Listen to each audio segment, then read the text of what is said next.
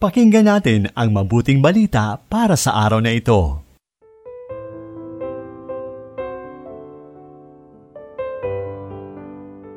Isang mabiyaya at puno ng pag-asang araw ng Lunes, kapanalig. Pasalamatan natin ang Diyos sa pagpanibago ng ating pag-asa at pagtitiwala sa Kanyang kagandahang loob. Dumaranas man tayo ng matinding pagsubok sa panahon ngayon, dulot ng pandemya. Lumalangoy naman tayo sa dagat ng pagpapala ng Diyos. Kaya kung pinanghihinaan ka na ng loob, pagtunan mo ng pansin kung gaano ka ka-bless at patuloy na binibless ni Lord. Ako ay Sister Lines ng Daughters of Saint Paul. Isa ka ba sa mga taong mahilig humingi ng tanda bago magdesisyon? Bago po natin ito sagutin, pakinggan muna natin ang mabuting balita mula kay San Mateo, Kabanata labindalawa, talata tatlumpu't walo hanggang apatnapu't dalawa.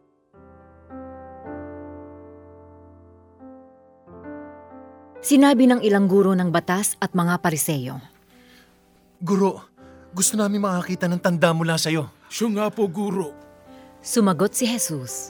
"Isang palatandaan ang hinihiling ng masama at di tapat na lahing ito. Ngunit walang palatandaang ibibigay sa kanila maliban sa palatandaan ni Propeta Jonas. Kung papaanong tatlong araw at tatlong gabing nasa tiyan ng balyena si Jonas noon, gayon din naman tatlong araw at tatlong gabing mananatili sa ilalim ng lupa ang anak ng tao. Sa paghukom, babangon ang mga taga Ninive kasama ng mga taong ito at hahatulan ang saling lahing ito sapagkat nagpanibagong buhay sila sa pangaral ni Jonas. Sa paghukom, babangon ang reyna ng Timog kasama mga taong ito at hahatulan sila sapagkat dumating siya mula sa kabilang dulo ng mundo para masaksihan ang karunungan ni Solomon, at dito'y may mas dakila pa kay Solomon." Isinulat ni Sister Didi Alarcon ng Daughters of Saint Paul ang pag-inilay sa Ebanghelyo. Ayon kay San Ignacio de Loyola, sa mga taong naniniwala, hindi na kinakailangan ng tanda. Pero sa mga taong hindi naniniwala, hindi sapat kahit anong tanda. Nakagawain mo rin bang humingi ng tanda mula sa Diyos bago ka gumawa ng desisyon?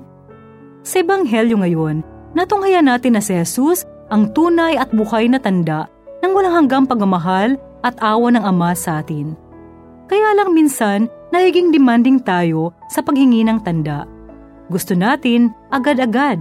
Instant answer sa ating prayers ang nais natin.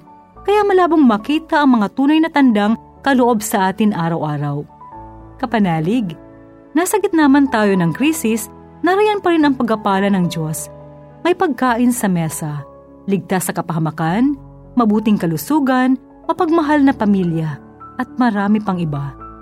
Mga tanda ito ng dakilang katapatan ng Diyos. Kaya sa halip na magreklamo sa matagal na pagtugon ng Diyos sa iyong kahilingan, bilangin mo kung kaya mo ang lahat ng mga pagpapalang ipinagkakalob sa iyo ng Diyos araw-araw. At itanong sa sarili, sa paanong paraan kaya ako nakakapagpasalamat sa lahat ng ito? Paano din kaya ako maaaring maging tanda ng pag-ibig ni Jesus sa mga taong nakapaligid sa akin? Mga kapanalig, tumugon tayo sa hamon ng Ebanghelyo na maging tanda din ng tunay na malasakit at pag-ibig ni Jesus sa lahat. Manalangin tayo. Panginoong Jesus, sorry po sa mga pagkakataong hindi ako nakapagpasalamat sa iyong mga kaloob sa akin dahil hindi ko po ito binigyang pansin. Ganun pa man, salamat pa rin po dahil hindi po kayo nag-asawang ibuhos ang iyong pagpapala sa akin at sa aking pamilya araw-araw. Tanda ng iyong dakilang pag-ibig. Tulungan niyo po kaming maging tanda din ng iyong pagmamahal sa bawat isa. Amen.